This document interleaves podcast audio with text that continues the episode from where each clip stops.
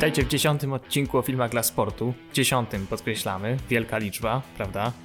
Dziesiąty odcinek, cóż za wspaniała, e, wspaniała liczba, e, to już 10, nie, 11 tygodni 11, przerwy. tak jest. Był, był jeden ale, tydzień, ale ten czas leci. Tak, był jeden tydzień świąteczny, który sobie w cudzysłowie odpuściliśmy, ale zbieraliśmy siły wtedy na zeszły tydzień. E, no. Dobra, dobra, po prostu jedliśmy makowce, mazurki i tak dalej. Dokładnie. Zajęliśmy się zajęliśmy się tematem żywności e, wtedy. Tak, tak, no ale tak czy siak, ja jestem Janek, mówi też do Was Piotrek. Jesteśmy tutaj, dziesiąty odcinek. No i co, wydaje się, że trochę możemy wrócić do naszej tradycyjnej trójaktowej formuły. Jeszcze nie do końca, ale jakieś tam e, pozycje widzieliśmy nowe. E, konkretnie w sumie tak. jedną, ale to już nam coś daje. Technika małych kroczków. Tak jest. Tak, technika małych kroczków, wiesz, uda się. Tak, uda się. No to co, to jedziemy do pierwszego aktu recenzji. Jasne, akt pierwszy, czyli recenzje. Zobaczyliśmy na Netflixie obydwoje nowy film produkcji braci Russo z Chrisem Hemsworthem w e, roli głównej. E, Tyler Rake Ocalenie, czy też po prostu Extraction. No to powiedz, bo ja opublikowałem swoją recenzję i być może ją widziałeś, być może nie, ale ja zupełnie nie wiem, co ty myślisz o tym filmie, więc może ty byś zaczął i tutaj podzielił się swoimi odczuciami. No wiesz, od kiedy nagrywałem podcast, to jestem trochę mniejszym fanem profilu o filmach dla sportu, bo nie chcę sobie spoilerować rozmów z tobą, ale oczywiście e, powiem ci tak, e, obrazki oglądam obrazki oglądam i nie dziwi mnie Twoja ocena. Przede wszystkim y, dziwi mnie y, ocena branży, ponieważ y, Tyler Rake, ocalenie, czyli tak jak powiedziałeś, może po prostu Extraction, zostało uznane za pierwszy bardzo udany film akcji od Netflixa. Oczekiwania miałem bardzo wysokie, ale niestety sam film oraz późniejsze grzebanie w obsadzie i w twórcach troszkę to moje oczekiwania zrewidowały. Mm, mianowicie, mm. słuchaj, przede wszystkim ja chcę zacząć trochę od końca. Przede wszystkim dopiero po fakcie y, odkryłem, że ten film został wyreżyserowany przez Kaskadera. No tak, Sam Hargrave. Debiut, tak, tak, właśnie. To był debiut reżyserski Sama Hargrave'a, y, Kaskadera, dublera, między innymi Chrisa Evansa z filmów braci Russo, y, filmów Avengersowych i Kapitano Amerykowych. I to widać po całym filmie. Mianowicie Powiem ci tak, kiedy się biją, kiedy się strzelają, to jest świetnie. Myślę, że jeszcze do takiej pewnej sceny wrócimy i do opisywania tej sceny, ale oprócz tego, kiedy się nie biją i się nie strzelają, kiedy rozmawiają, kiedy są jakieś, nie wiem, przemyślenia, próba zbudowania jakiegoś klimatu, no to ten film po prostu no, w ogóle nie działa. To jest jeden z tych akcyjniaków na VHS-ie, który leżał bardzo nisko w wypożyczalni i kiedy miałem naprawdę kiedy byłem, nie wiem, miałem 12 lat i miałem naprawdę nudne sobotnie popołudnie, to szedłem do wypożyczalni i brałem taką kasetę na okładce, wiesz, facet prężył muskuły, miał jakiś tam Uzi i on sobie postrzelał i to było spoko i to był taki, wiesz, filmowy hamburger, ja byłem zadowolony. No ale kurczę, po takich, e, teraz minęło tyle lat, po takich, oczekiw po takich e, oczekiwaniach, po takich jakby zajawkach, że to będzie taki świetny, świetny kino akcji od Netflixa, ja sobie myślę, czy ci, co ten film oglądali, nie widzieli filmów, nie wiem, The Right albo chociażby seria John Wick. No dla mnie Tyler Rake Ocalenie to jest po prostu kino akcji RVHS z fajnym, y, przystojnym facetem dzierżącym ogromną giwerę, który ma pochmurną minę, bo ma tak zwaną przeszłość, wiesz, przez duże P, wielkie P. Mhm. E no i mówię, kiedy strzela jest super, kiedy się odzywa i nie strzela jest po prostu o wiele gorzej. Całe spada na łeb, na szyję. Żeby nie było, nie oceniam tego filmu negatywnie i e, ta scena, ta słynna scena, do której pewnie w, za, za chwilę wrócimy, e, była bardzo dobra, ale całościowo przeciętniak, totalnie przeciętny akcyjniak. No a ciekawe, co ty myślisz, mój drogi? No, myślę, że w zasadzie możemy na tym zakończyć, bo myślę dokładnie to samo. Kropka w kropkę to samo. E, no, ale nudny ten podcast. Dokładnie. A już myśleliśmy, że się coś pokłócimy, podyskutujemy, a tu, a tu nic, tylko powtarzanie.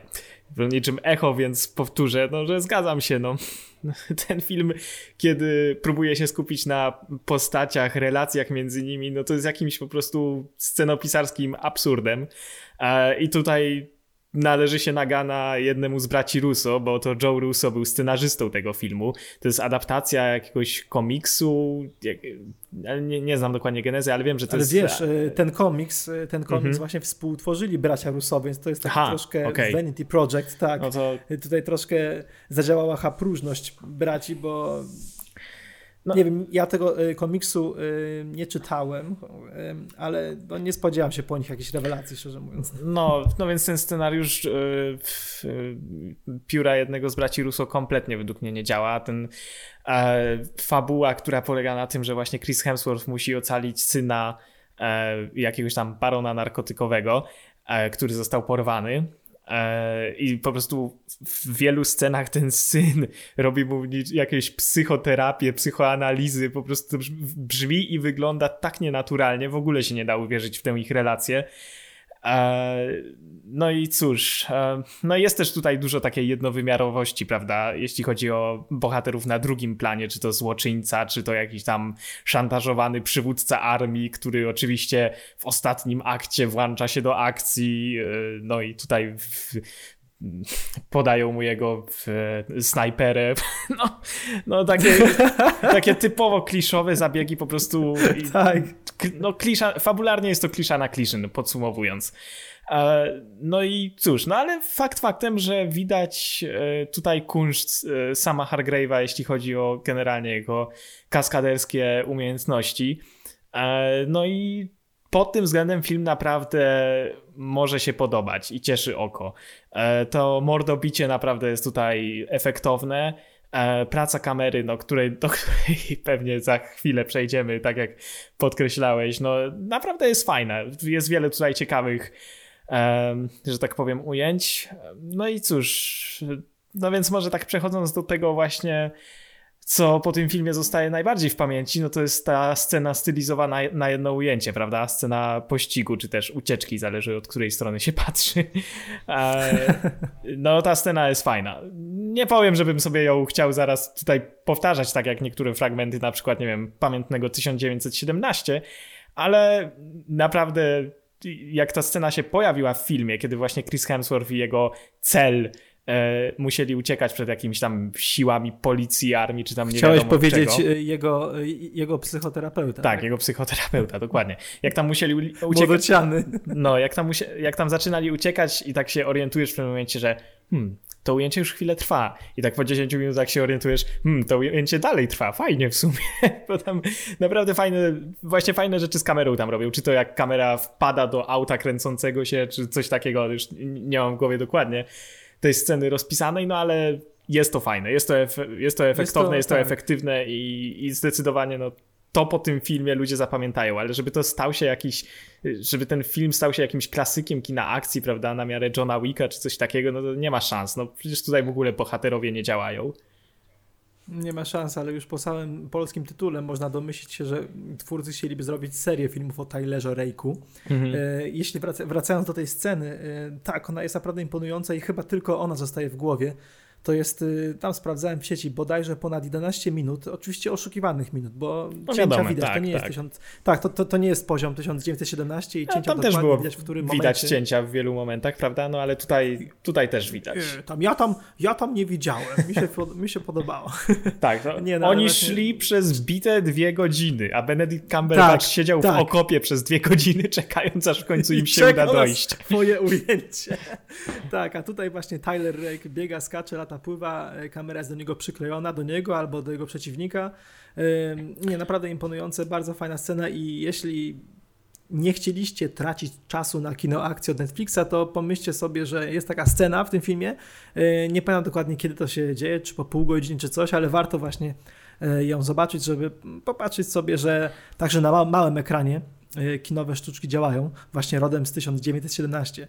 E, powiem, jeszcze mam dla Ciebie, Janek, Janek, takie pytanie, co sądzisz o, o naszym głównym bohaterze, o Krzysiu Kemsworthie, czyli o Torze Marvelowskim, który tutaj e, po raz pierwszy od dawna zagrał w filmie, który zobaczy więcej niż pięć osób, bo jakkolwiek dobry by nie był, źle się dzieje w El Royale, No tak, ten film zobaczyło pięć osób, łącznie ze mną, czyli Niestety. cztery osoby oprócz mnie.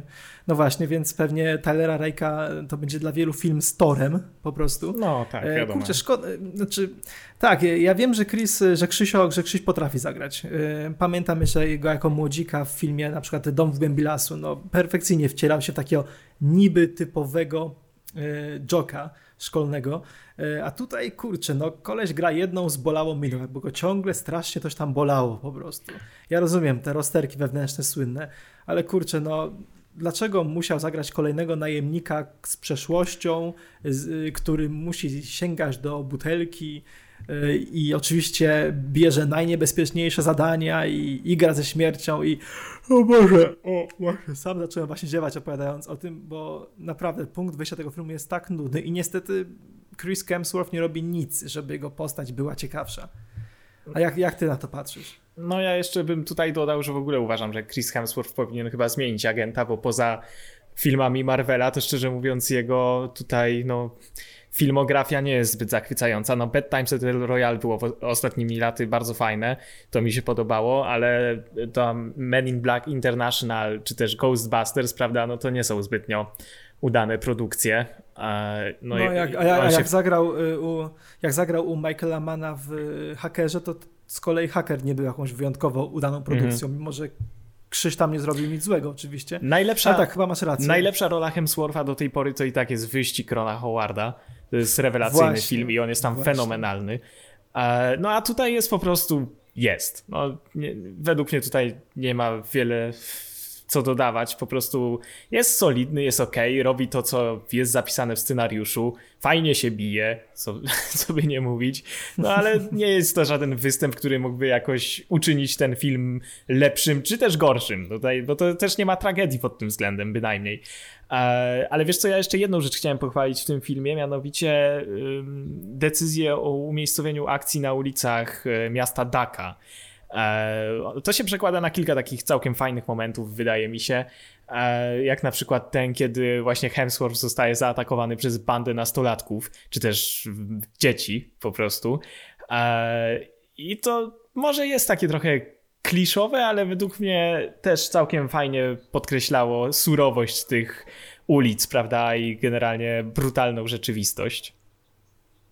Tak, atak dzieciaków był naprawdę świetny to, to i podobało była... mi się jak... E, tak. Tak, podobało mi się jak, jak, Krzyś tam y, bezkrwawo i prawie bezboleśnie eliminował tak, i tam, i tam, zastępy i, i tam nastolatków. Bije ich po mordach i tam mówi, że you little shits i, jest taki wkurzony w ogóle, co tu się dzieje. I to była w sumie najfajniejsza scena z tego filmu, poza, tą, poza tym mastershotem udawanym.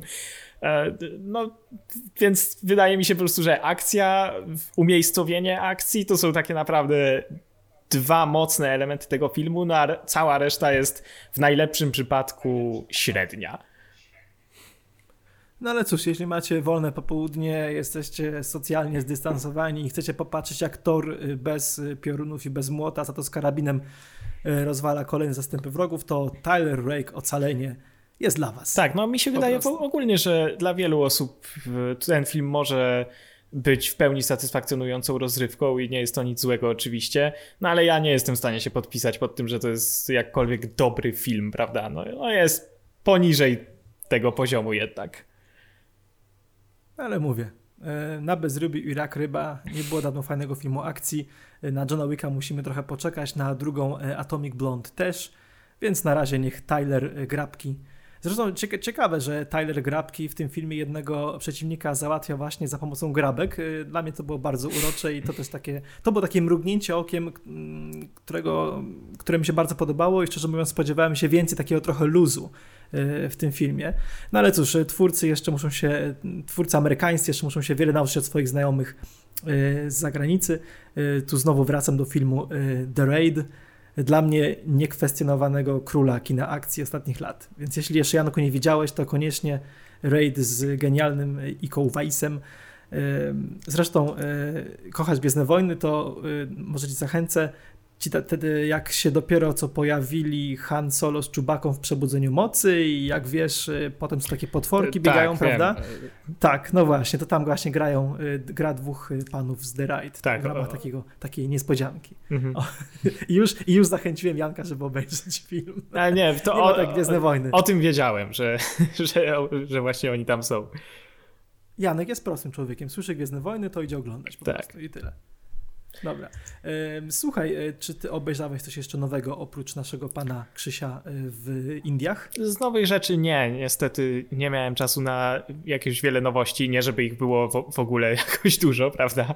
Ale A, a widzisz, a ja, e, no, bo z kolei ja tak ci trochę wejdę No. w słowo, bo ja kontynuuję moją, moją tej przygodę z Amazon Prime, taka trochę Mhm. tej bezczelna reklama, ale naprawdę po bardzo udanym serialu superbohaterskim, dekonstrukcyjnym The Boys, e, wziąłem e, na tapet e, Hunters z Alem Pacino. O, słuchaj, to jest dopiero jazda bez trzymanki, naprawdę. Wyobraź sobie takie naprawdę cudaczne połączenie bękartów wojny z listą Schindlera. E, Z jednej strony mamy naprawdę poważne, tragiczne wątki związane z Holokaustem, z Holokaustem Żydzi, naziści i tak dalej, a z drugiej mamy zemstę, mamy jakąś e, cudaczną ekipę e, robiącą zamęt, kolorowe, komiksowe przygody, wszystko w taki naprawdę dość spory nawias wzięte. Naprawdę ciekawa rzecz, dziejąca się w latach 70. Uwaga, kolejna zachęta dla Janka. W, pierwszej, w jednej z pierwszych scen, gdy poznajemy głównego bohatera, to właśnie wychodzi z seansu Gwiezdnych Wojen w roku 77. Taka ciekawostka. Jest potem y, nawet dyskusja o tym, że Vader tak naprawdę jest postacią pozytywną, słuchaj. Na No. pewno ci się spodoba, więc y, spróbuj. Co mogę powiedzieć, bo chciałbym do tego, do obejrzenia tego serialu zachęcić wszystkich, bo e, czytałem bardzo skrajne recenzje. Jedni wychwalali, wychwalali ten ton, drudzy z kolei wieszali na tym serialu psy. Ja go oceniam na takie solidne 8 na 10. E, Jedno to oczko. bardzo solidne. E, Do, tak, bardzo solidne, ale wiedz, że jedno oczko dodałem z próżności. Mhm. Chyba już mówiłem mm, tutaj na, na, na naszej antenie, że ja bardzo lubię, kiedy film się rozgrywa tak, jak ja tego chcę, albo serial. E, Wielokrotnie udawało mi się w kinie e, przewidzieć ostatnie na przykład kadry. Tak, tak było przy okazji na przykład Avengers, koniec gry, jeszcze przed premierą. No po prostu naprawdę na klęczkach siedziałem, modliłem się, żeby właśnie ostatni kadr był jaki był i taki był. Potem miałem takich, potem i wcześniej miałem takich jeszcze kilka przypadków. I teraz właśnie w trakcie oglądania Hunters, już mniej więcej w połowie serialu wyobraziłem sobie, co powinno się pojawić w ostatnim y, odcinku. Ja teraz powiem bez spoilerów, więc spe, specjalnie tak szeroko, że wiesz, wiedziałem, którzy dobrzy staną się źli, którzy źli staną się dobrzy, kto się pojawi, kto się nie pojawi. I słuchaj, wyobraź sobie, Janku, że właśnie ostatni odcinek rozegrał się jak idealna partia szachów po prostu. Wszystko to, co przewidziałem, się wydarzyło, co dało mi satysfakcję. Naprawdę, bo z niecierpliwością teraz czekam na sezon drugi, w którym może być naprawdę masa szaleństwa.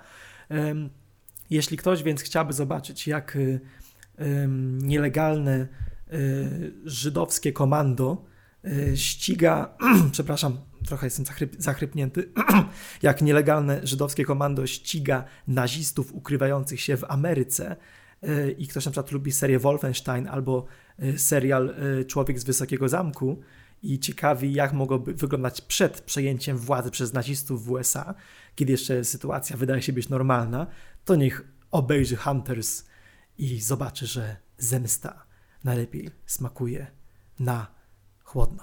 O, A, a ile to ma odcinków? 10 odcinków, mój drogi, każdy po godzinie. Mhm. E, I jak to na Amazon Prime? Nie chcę tutaj, nie chcę, nie chcę marudzić, ale często wspominaliśmy, że Netflix to taka trochę klęska urodzaju. Jest bardzo dużo rzeczy, które mają bardzo różny poziom, prawda? Mhm. Na Amazon Prime mamy o wiele mniej seriali i bardziej mi się to kojarzy z podejściem HBO, czyli robimy trochę mniej, ale jednak robimy to lepiej.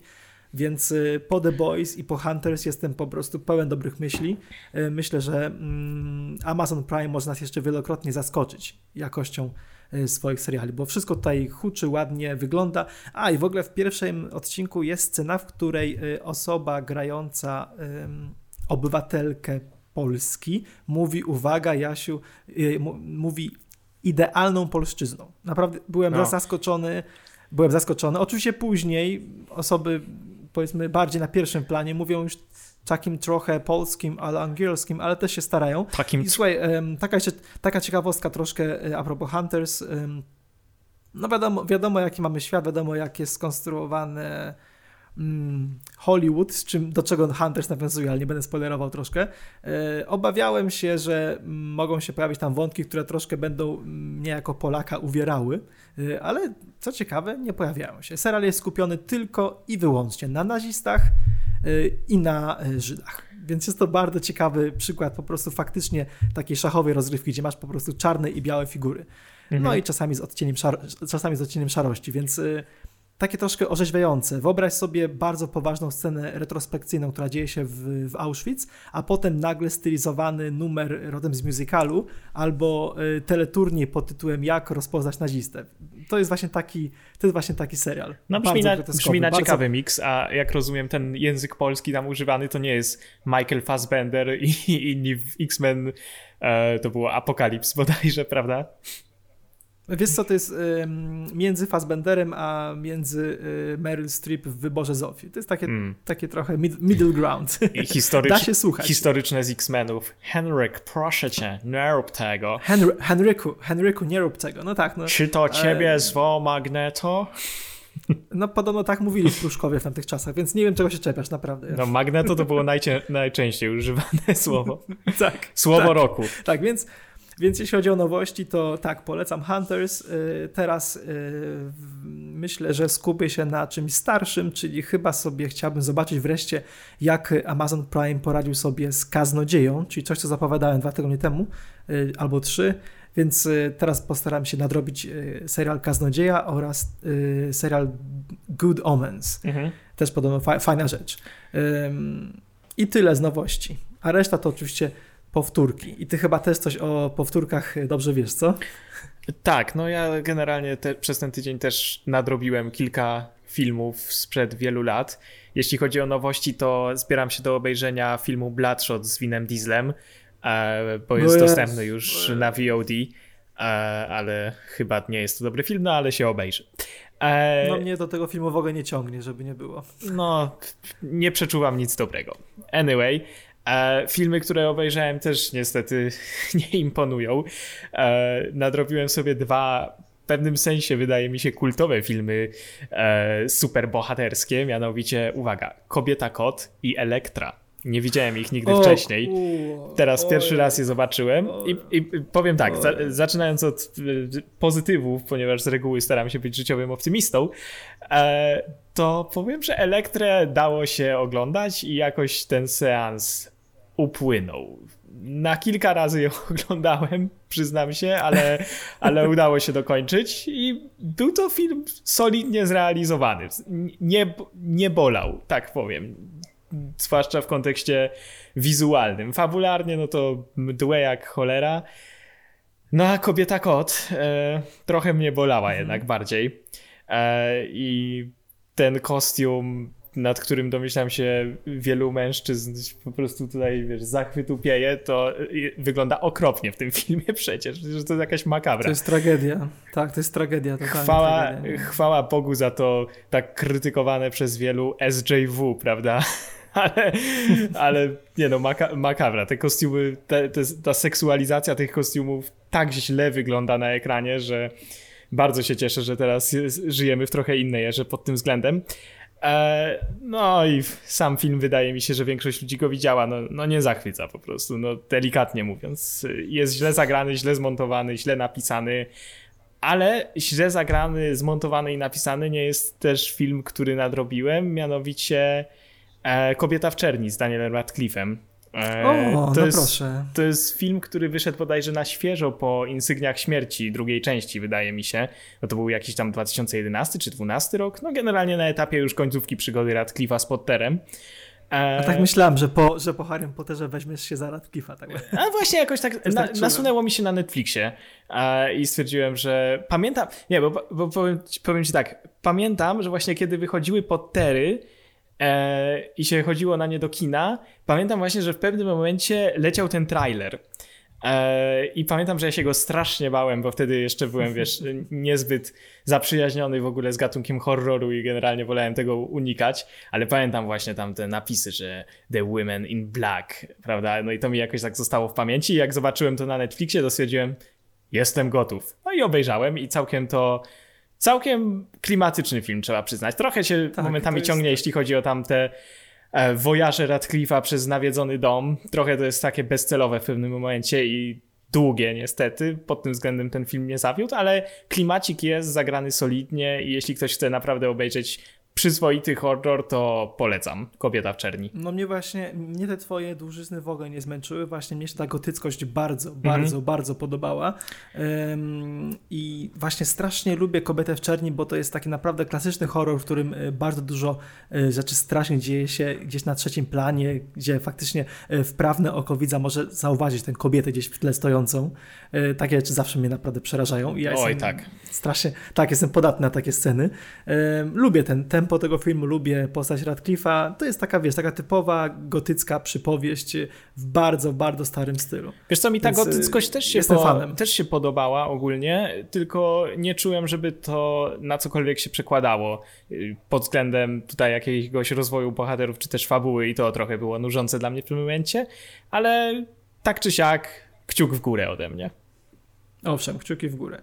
No widzisz, no jeśli o mnie chodzi, to e, ja się skupiłem już na samych powtórkach. Postanowiłem zrobić taki dziwaczny, dziwaczny filmowy eksperyment. Mianowicie e, obejrzałem sobie drugie części dinozaurów, e, przeszłych i współczesnych, czyli obejrzałem Zaginiony Świat Jurassic Park mhm. i Jurassic World Upadłe Królestwo. Dwie części, które obejrzane jedna po drugiej, faktycznie Widać, że twórcy mogli się inspirować wątkami lub klimatem. Myślę, że podobny klimat jest, y, uwaga, uwaga, z Ostatnim Jedi i Imperium kontratakuje. Filmy różne, ale nieco podobne klimatycznie. Kurczę, słuchaj, to były dziwne seanse, bo oba te filmy mnie nieco zawiodły w kinie. Pamiętam, że ja bardzo czekałem na Zaginiony, Zaginiony Świat. E, jedynkę, zobacz, Jurassic Park widziałem mając 8 lat w kinie. E, musiałem pójść na dwa seansy, bo za pierwszym razem cały czas zamykałem oczy. Mhm. E, no dwójkę widziałem już jako dzielny, dzielny, dzielny, czekaj, szybko policzę, dzielny dwunastolatek, więc obejrzałem od razu całość i byłem taki trochę zawiedziony, bo nie było takiej magii, tylko się biegali, było strasznie ciemno i bla, bla, bla i się ganiali Wiesz, tutaj internetowy hater się narodził.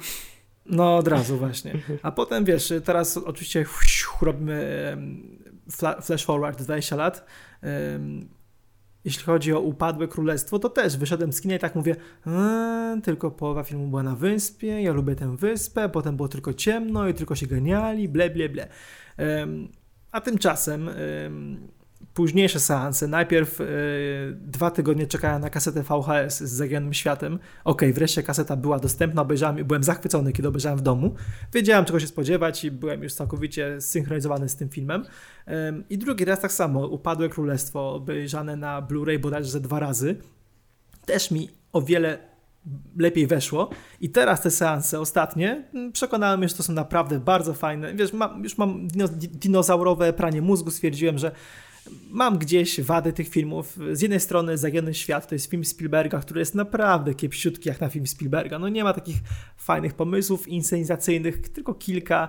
Wydaje się być bardzo naiwny miejscami, sam sobie przeczy. Raz te dinozaury słychać, że idą, raz ich nie słychać. Jest przesadnie okrutny i taki okropny, w sensie nie zrozum mnie źle, nie ma nic fajniejszego niż tak dinozaury kogo zjadają, ale kiedy nie ma fajnego klimatu w tle, to aha. z kolei Upadłe Królestwo to z jednej strony przygoda na wyspie, z drugiej horror w prawie że nawiedzonym domu, ale kurczę, te filmy fajnie wchodzą, dobrze mi się oglądało, ta magia dinozaurów w tych filmach żyje, czy jest to e, kino całkowicie cyfrowe, takie jak Upadłe Królestwo, czy jest to stare, dobre kręcenie przy użyciu taśmy oraz wielu, wielu efektów praktycznych jak Zaginiony Świat. E, dinozaury rządzą światem cały czas dla mnie. Z niecierpliwością czekam na trzecią część Jurassic World i jestem tymi powtórkami usatysfakcjonowany. I powiem Ci szczerze, po tych powtórkach z dinozaurów e, patrzyłem sobie na swoją półkę Blu-ray i wyobraź sobie, że w oko wpadły mi filmy z serii Obcy i Predator. O, Więc to się tak szykuje tak powtóreczka. tak, Tak, y, to są y, filmy, których próżno szukać w serwisach streamingowych, tych najpopularniejszych.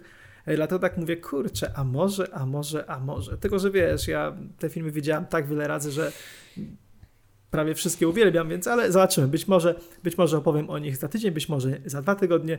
Jeszcze się muszę zastanowić, ale jeśli jest jakaś dobra sytuacja, która wynika z tego koronawirusa i tych braku premier kinowych, to faktycznie człowiek może po latach wrócić do takich kilku swoich filmów, które kiedyś katował non-stop, a teraz po prostu nie miałby na to czasu.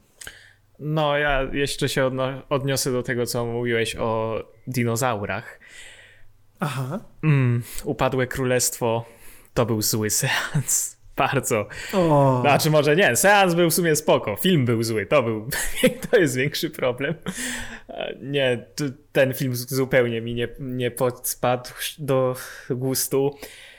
E, pamiętam, tam jest pewien, pewien, taki moment, kiedy dinozaury są wystawione na aukcję i pamiętam, jak się śmialiśmy ze znajomymi, że te ceny tam są mniejsze niż transfery w piłce nożnej obecnie w ogóle.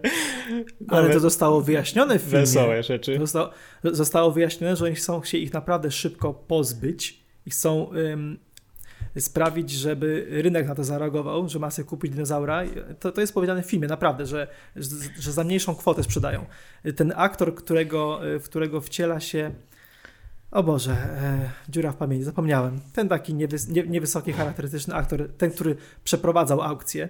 E, widzę jego twarz, widzę jego nazwisko zamazane, ale nie mogę sobie skojarzyć. E, on mówi, że więcej to ja zarabiam we wtorek a właśnie y, zły, y, zły grany przez Rafe'a z pola mówi coś w stylu, że tak, tak, ale to jest tylko na początek, bla, bla, bla. Więc zbijam twój argument, no hejterze. Czuję się zbijam zbity, go na ale... maksa, bang! No to ten argument może być zbity, ale w żadnym stopniu nie zmienia to moich odczuć względem filmu. Jak to są dwa połączone w żaden sposób ze sobą filmy, tak naprawdę.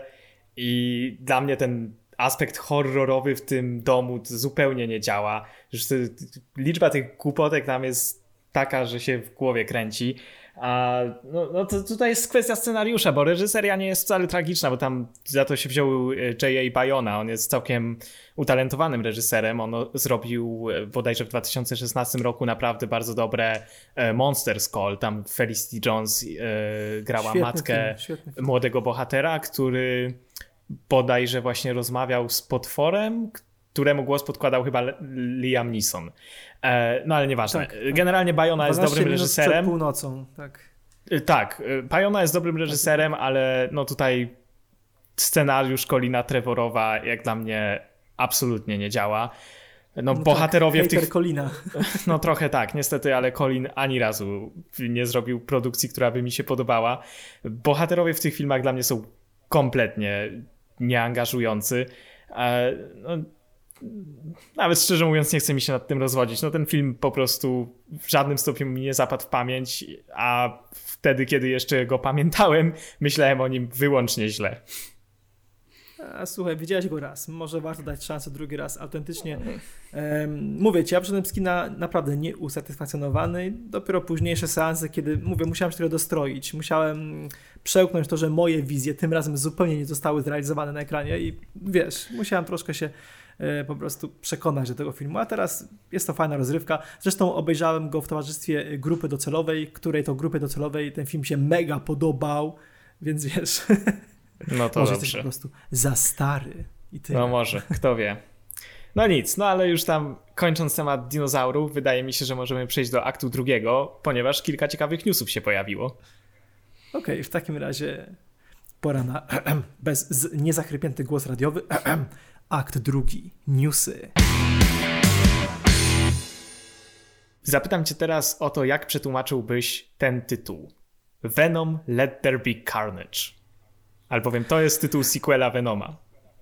Um, wiesz co, um, może wcielę się e, w tłumacza z Polski i przetłumaczę ten tytuł jako Venom 2. Naj, najprościej. Aczkolwiek no. myślę, że Venom 2 pojawi się w tytule, ale coś tam jeszcze dopiszą. No i nie wiem. Y, Wiesz co, nie wiem jak, jak się uda pokonać to, że Carnage to jest nie, nie tylko słowo, ale także em, ksywa głównego złego. No właśnie. E, może tak, wiesz co, może ja zdradzę taką tajemnicę, może to nie jest tajemnica, ale wiem, że wiem, że niewiele osób o tym wie, jeśli chodzi o polskie tłumaczenia. Często wieszamy na nich psy, mówimy, Boże, dlaczego w Polsce znowu jest jakieś durne tłumaczenie, a tymczasem bardzo, właściwie jeśli chodzi o każdy większy film, czy to jest od MCU, czy to jest właśnie od Sony, czy od Disneya, czy od nie wiem, kogokolwiek innego, od Universala, e, wyobraź sobie, że tytuł na nasz polski rynek jest właściwie narzucony z góry przez e, Mhm. wytwórnię. Tak, więc e, wielokrotnie, kiedy ludzie wiem, wieszali właśnie psy na Łotrze 1, no to sorry, no to no to był Disney... ciężki orzech do zgryzienia dla tłumaczy. Tak, ale to było coś, co Disney po prostu powiedział, że tak ma być i koniec. Ale z Rogue One ktoś- tam zrobili dobrą zmianę, bo najpierw było Łotr 1 słownie, prawda? A potem to zostało zmienione na Łotr 1 jako Tak, liczba. tak. I to była naprawdę Tak. dobra zmiana. Tak. Tak, tak, tak, tak, tak. No ale widzisz, no po prostu ktoś w Disneyu po prostu zadzwonił z USA i powiedział, "E, wy słuchajcie, e, polscy tutaj nasi pracownicy, Water 1 i tyle. Więc e, słuchaj, em, ja sam pewnie przetłumaczyłbym bym to jako Venom 2 Carnage po prostu. E, Myślę, że tytuł będzie brzmiał jakoś w tym stylu.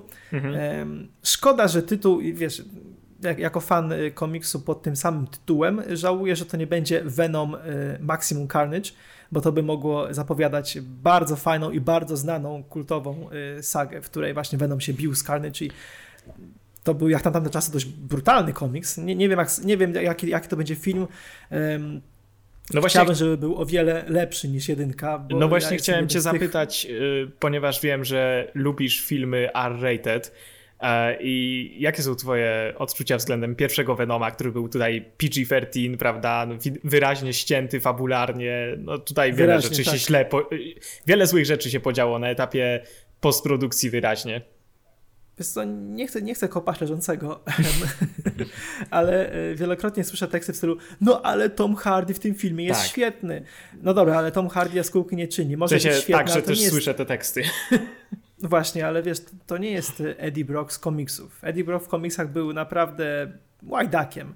On jest antybohaterem, teraz szczególnie, ale kiedyś był pospolitym złoczyńcą, łajdakiem, kolesiem sfrustrowanym, który y, mega zazdrościł Parkerowi i tak dalej. Część, część z tego była w filmie Spider-Man 3 sama Raimiego, gdzie też się Eddie Brock pojawił. Grał go Topher Grace i grał Tak. takiego mi mikrovenoma, który tam się pojawiał na 5 minut. To, to było beznadziejne.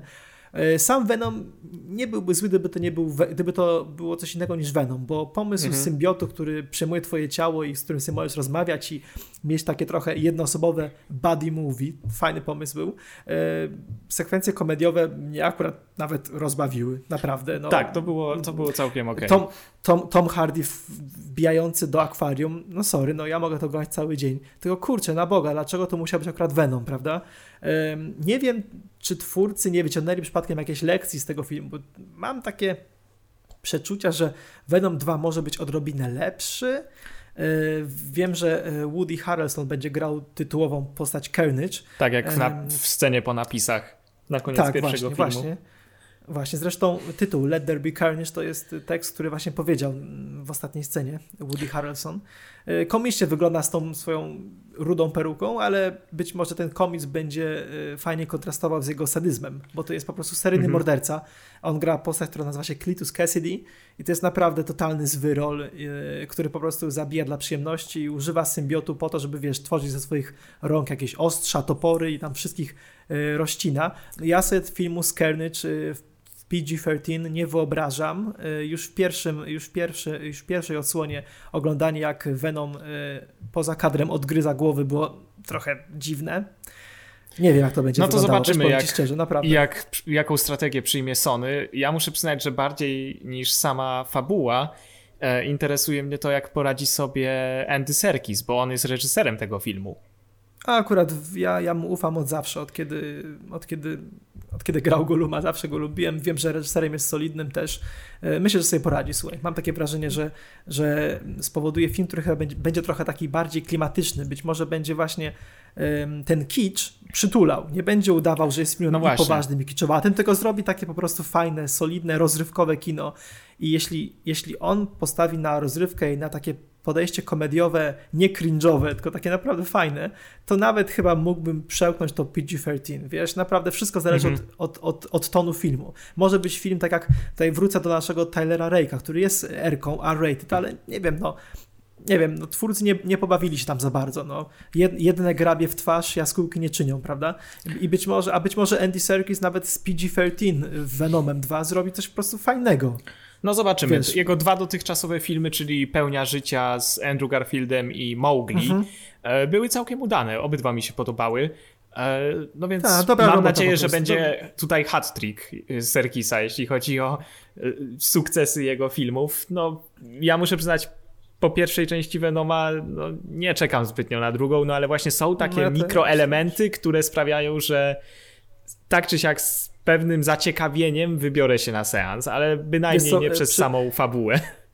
Przypomniało mi się coś, z czego na pewno się zaraz pośmiejemy, że przecież w pierwszym Venomie, który jest filmem sprzed dwóch lat, tak, pojawia się po prostu klisza sprzed dekady, czyli y, główny bohater musi walczyć z, ze swoim lustrzanym odbiciem.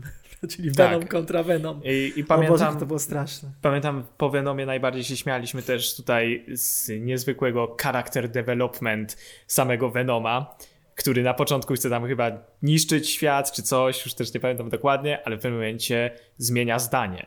I jaki jest tego powód? Cytat. Zmieniłem zdanie. jest coś takiego. No właśnie, no właśnie taki był to film. Mam nadzieję, że dwójka naprawdę poszerzy horyzonty. No i ciekawe, ciekawe, ciekawe, czy. Znaczy, ja osobiście powiem z góry, spoiler, że uważam, że nie, ale ciekawe, czy na ekranie pojawi się ten Tom Holland jako Spider-Man. Wydaje mi się, Zobaczymy. że coś będzie, no bo to tutaj te uniwersa są już chcąc nie chcąc połączone przez różne tam korporacyjne machinacje, prawda? E, no i jest tutaj już dużo no, wskazówek, że tak powiem, porozrzucanych, że Tom Holland pojawi się w tym filmie, tak jak i w no, Morbiusie, no, ci... prawda? No tak, tak, tak, tak, ale wiesz co, powiem ci jeszcze, że, mm, że z tym Holandem i tak dalej, w Shazam y, Superman się pojawił, ale nie miał twarzy Henry'ego Cavilla. No ja tak. się wcale nie zdziwię, jeśli w Venomie 2 y, Spider-Man się pojawi, ale być może nie Tom Holland. Ale wiesz, Czy wiesz, małymi kroczkami po prostu. Nie widzę tego. W sensie Sony wyraźnie chce postawić na Holanda, a z Kawilem był taki problem, no, że po prostu studio się z samym Kawilem nie dogadało, prawda? A Holland jest no tak, jednak, tak, tak, tak. ma ten deal cały czas e, aktualny. Kolejny Spider-Man jest przecież planowany w ramach MCU. No i Sony też stwierdziło, że chcą mieć tego Holanda, no ponieważ przynosi im pieniądze, no to Sony zarabia na tych filmach. No, czyli znowu kwestia pożyjemy, zobaczymy. Tak jest. No, jeśli chodzi o pożyjemy, zobaczymy, to zobaczymy też, co się stanie z serią filmów Lego, ponieważ e, Lego pożegnało się z Warner Bros. po kilku filmach, które razem wyprodukowali. No I teraz łączy siły z Universalem, więc zobaczymy, co z tego wyjdzie. E, Lego z Warnerem wyprodukowało, postaram się wymienić z pamięci, Lego Przygoda, Lego Przygoda 2, było też jakieś Lego Ninjago i chyba Lego Batman. I wydaje mi się, że tyle. Chyba tak, to chyba wszystkie filmy. E, szczególnie Lego Batman był świetny. Tak właśnie mówisz, że się rozstali z Warnerem, czyli tak, nie będzie Batmana, nie będzie, nie wiem, e, Voldemorta, tak, tak dalej, ale może będą dinozaury. Dinozaury, tak. E, wydaje, no mi się, że, wydaje mi się, że oni kiedyś już robili jakieś zresztą tutaj połączenia Jurassic Parku i Lego, no więc zobaczymy. Wydaje mi się, że, no, że to jest taka właśnie franczyza, do której no, w której można się nieźle pobawić. E, no a jeśli chodzi o te produkcje Lego Warnerowe, no to one były ok, prawda? E, to Lego Przygoda, pierwszy film w reżyserii Lorda i Millera, to on był tutaj wielkim hitem. Oj, tak. Zwłaszcza finansowym. To Pamiętam, był też wielki skandal, kiedy nie wygrał ten film Oscara dla, dla najlepszej animacji. Eee, mi się ten film podobał, tak samo jak i Lego Batman, ale szczerze mówiąc, po, pozostałe dwa, czyli Lego Przygoda 2 i Ninjago, to zupełnie wypadły mi z pamięci. Kompletnie to były filmy do pominięcia, jak dla mnie. E, przypomnij sobie Przygodę 2, bo to jest naprawdę kawał fajnej przygody. No było ok, nie? w sensie nie, nie mówię, że to były złe filmy, ale w żadnym stopniu nie były tak warte uwagi jak tamte dwa. No, zgadzam się, że Batman i faktycznie przygoda to były chyba kamienie milowe, jeśli chodzi o filmy animowane, bardzo fajne i kasowe, nie od Disneya, trzeba przyznać, więc, tak. więc no, no ciekawe, ciekawe jak będzie wyglądał deal z Universalem. Faktycznie myślę, że jakieś dinozaury możemy zobaczyć oraz inne marki z, właśnie z, z tego studia. Wiesz, co jeszcze ma Universal? Szybkich i wściekłych. No. O, no nie no, to stary, to, to jest, to jest, to, to jest no-brainer, to, to Toretto będzie po prostu jeździł tymi, tym, wiesz, no właśnie, wy... łatwo zrobić wina diesla z klocków Lego, więc... Dokładnie, nie trzeba w ogóle włosów nakładać. właśnie, właśnie. Tak, ale no. to nie, do, dobry trop, dobry trop. Myślę, że faktycznie będzie to, y, będzie, będzie Dom Toretto. No i ciekawe, czy nie pograją troszkę z innymi y, franczyzami dla dorosłych, czyli na przykład, wiesz, nie wezmą się za jakieś horrorki albo coś. No zobaczymy, zobaczymy jak to wyjdzie. Zobaczymy. E, kolejny news pojawił się taki dość ciekawy, wydaje mi się, bo sama produkcja jest interesująca, jak dla mnie przynajmniej. Zaraz powiesz, czy dla ciebie też. E, mianowicie Enola Holmes nie trafi do kin tak jak miała, tylko na Netflixa. To jest film o młodszej siostrze Sherlocka, która postanawia odnaleźć swoją zaginioną matkę, jeśli dobrze kojarzę.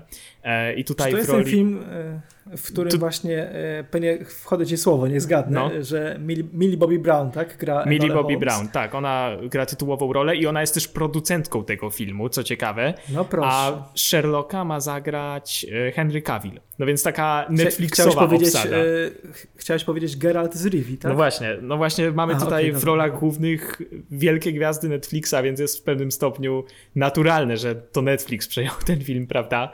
E, jakby wszystko tutaj się zgadza pod tym względem. E, no i cóż, nie wiem, e, słyszałeś coś w ogóle o tym filmie? Wcześniej? Zupełnie nie. Tylko obsada. Dla mnie ten film to jest wielka czarna dziura. Mhm. Nie mam pojęcia, czy to będzie, jak, jak to będzie klimatycznie, czy będzie na poważnie, czy będzie z takim jajem, czy będzie całkowicie komediowo. Powiem Ci jedno, zupełnie nie widzę Kawila jako Holmesa, mimo że Kawil świetnie sprawdził się jako taki powiedzmy mm, może nie detektyw, ale agent w kryptonim Uncle, ale jako Holmes, jeszcze jak mu tę czapeczkę no. dadzą, no nie wiem, ciekawe, naprawdę. Ja go sobie z tą czapeczką i z jakąś fajką wyobrażam w sumie. Ale już no, ale wiesz, to, to, raz w Kawila, komediowo, no. raz w Kawila ludzie nie wierzyli, więc wydaje mi się, że warto w niego uwierzyć jednak, bo jako Geralt się sprawdził fajnie i myślę, że Holmesem też może być wyjątkowym, ale może fajnym.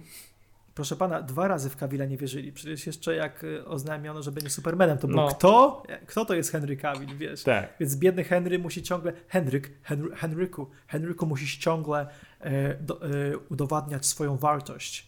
Tak. No właśnie, no. Henryku. Ach, ten Magneto. Ale tak, super, super, że Netflix, to będziemy mieli o czym rozmawiać, a wiesz może kiedy będzie premiera tego filmu? Niestety nie, to, to nie zostało ogłoszone, ale wydaje mi się, że to będzie całkiem niedługo już, ponieważ co mi umknęło też ostatnimi czasy, zdjęcia do tego filmu zakończyły się już we wrześniu zeszłego roku. E, więc A. wydaje mi się, że postprodukcja no, zapewne już została w znacznej mierze, jeśli nie całej, zrealizowana. No nie jest to przecież blockbuster, nad którym trzeba siedzieć rok na pewno. E, no więc wydaje mi się, że to kwestia, nie wiem, dwóch miesięcy, tak tak stawiam, tak strzelam, ale to nie jest w żadnym stopniu potwierdzone. Też tak myślę. No i zobaczymy, Też co tak dalej. Czuję, że to może no i... takie... czuję, że tak, Netflix lubi jesienna premiera po prostu. Mhm. Netflix lubi ogłaszać tak premiery krótko, prawda? E, więc wydaje mi się, że no może to być całkiem niedługo. No i zobaczymy co dalej, ponieważ początkowo mówiło się, że ten film może być e, początkiem serii oczywiście, no ale tutaj Zobaczymy, czy Netflix będzie chciał to inwestować. No pewnie jak się dobrze obejrzy, to może zechcą, no ale też oni nie są znani z robienia wielu kontynuacji swoich filmów. No tak, ale szczerze mówiąc, e, tutaj Netflix mógłby się pokusić o kontynuację, bo ma jednak dwie gorące gwiazdy w obsadzie, plus sam film chyba nie będzie wymagał jakichś wyjątkowych efektów specjalnych, które są najdroższe w branży, od trochę scenografii, wiesz, e, troszkę, troszkę wiktoriańskich uliczek albo w ogóle przynieść akcję 10, więc zobaczymy. No ja, ja, ja ten, na ten film faktycznie czekam. E, lubię Millie Bobby Brown.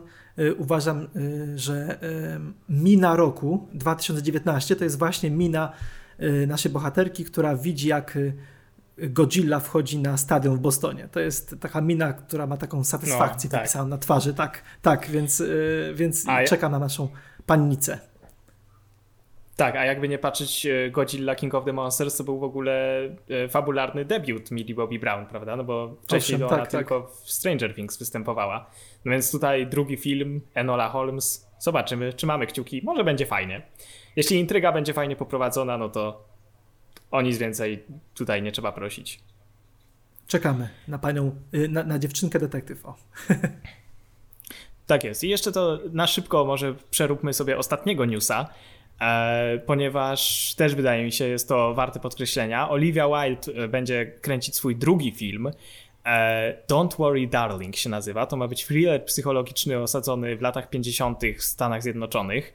E, i tutaj sam fakt, że to Olivia Wilde się bierze za ten projekt, który jest chyba oryginalnym projektem, nie jest to żadna adaptacja, e, no to sam fakt właśnie, że ona będzie reżyserką, tutaj według mnie jest warty uwagi i podkreślenia, e, ponieważ ona z ubiegłorocznym swoim debiutem o nazwie Booksmart poradziła sobie fenomenalnie. Ten film już chyba mówiliśmy tak, tak, tak. w którymś odcinku.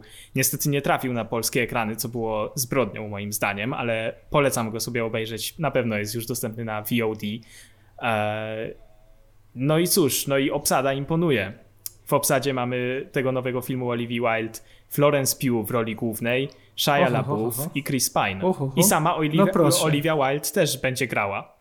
No to bardzo ciekawy, bardzo ciekawy punkt wyjścia. Szczególnie mi się podoba, że to jest y, thriller psychologiczny i lata 50. E, bardzo fajny tak. może być punkt wyjścia. Lubię takie klimaty, wiesz, jeszcze nie było komórek, y, noir i tak dalej. Może być coś ciekawego z tego autentycznie. Mhm. Szczególnie, że Olivia Wilde się świetnie sprawdza jako pani reżyser, naprawdę. Y, myślę, że wielu niedowiarków zasko zaskoczył jej kunszt. Więc cóż, no, czekamy w takim razie, czekamy na Don't Worry Darling. No i też jest fajne to właśnie, że po Booksmart, które było taką młodzieżową komedią w pewnym sensie, prawda, takim no, trochę tak, e, tak, coming trochę. of age story, e, bierze się za coś zupełnie innego, za zupełnie inny gatunek. No więc tutaj ciekaw jestem, na ile będzie w stanie rozwinąć swoje skrzydła, ale wierzę w nią, naprawdę w nią wierzę i trzymam kciuki. Ja także, hashtag wierzymy w Oliwię, po prostu. Tak jest. Coś tam nam jeszcze zostało w naszym przepastym skar skarbcu tematów? Będąc szczerym, nie. Ojejku, to słuchaj, to, to może e, słuchaj, dziesiąty odcinek, trochę taka granica. E, ja specjalnie wcześniej sprawdziłem. Wyobraź sobie, że zaledwie cztery odcinki nagraliśmy mm, w trakcie czasów normalnych, kinowych, kiedy wchodziły e, ki, ki, e, kinowe premiery. To już tyle ta kwarantanna trwa? Owszem, w odcinku czwartym rozmawialiśmy o Niewidzialnym Człowieku oraz o Hejterze. O, to były dobre filmy. Tak, i potem już tydzień później, 16 marca, już marudziliśmy, że niestety kino zostało zamknięte. I cóż, jeden, dwa, trzy, cztery, pięć odcinków, mój drogi. E, pięć odcinków nam poszło, e, a nawet sześć e, odcinków nam niestety upłynęło na rozmawianiu o premierach streamingowych.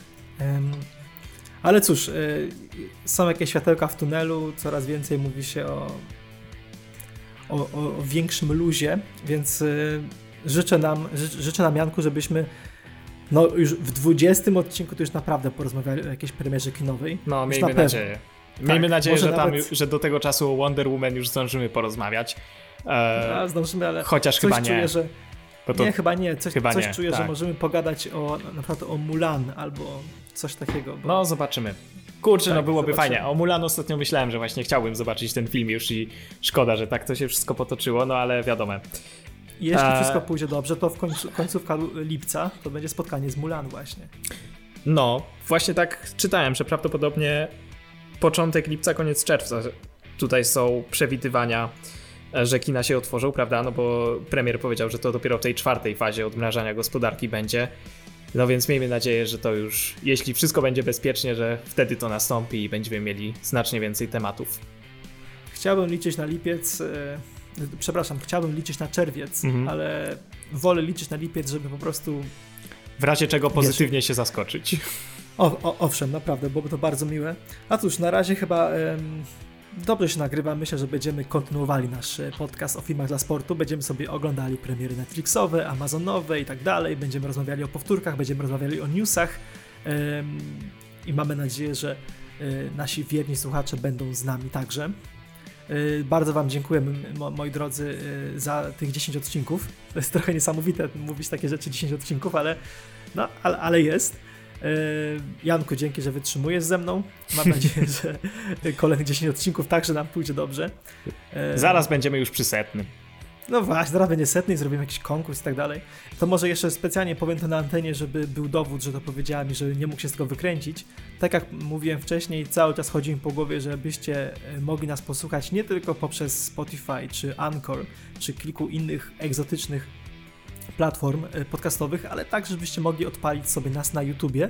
E, cały czas mam to z tyłu głowy i chciałbym tutaj słuchaczom obiecać, że w najbliższym czasie powinno coś się ruszyć w tej kwestii, więc jeśli um, wolelibyście po prostu włączyć sobie gdzieś w tle YouTube'a i tak dalej i nas posłuchać, to um, myślę, że będziecie mieli okazję, tak tajemniczo powiem, po prostu. O! Ewoluujemy. Właśnie. A jeszcze ode mnie taka mała prywata. Bardzo przepraszam za jakość mojego dźwięku, dźwięku w tym odcinku. E, coś się zepsuło, jak to powiedział Zbigniew Stonoga. Coś się, coś się zepsuło. E, mam nadzieję, że przyszłym razem będzie lepiej. O, tak powiem. Po prostu. Myślę, że na pewno będzie.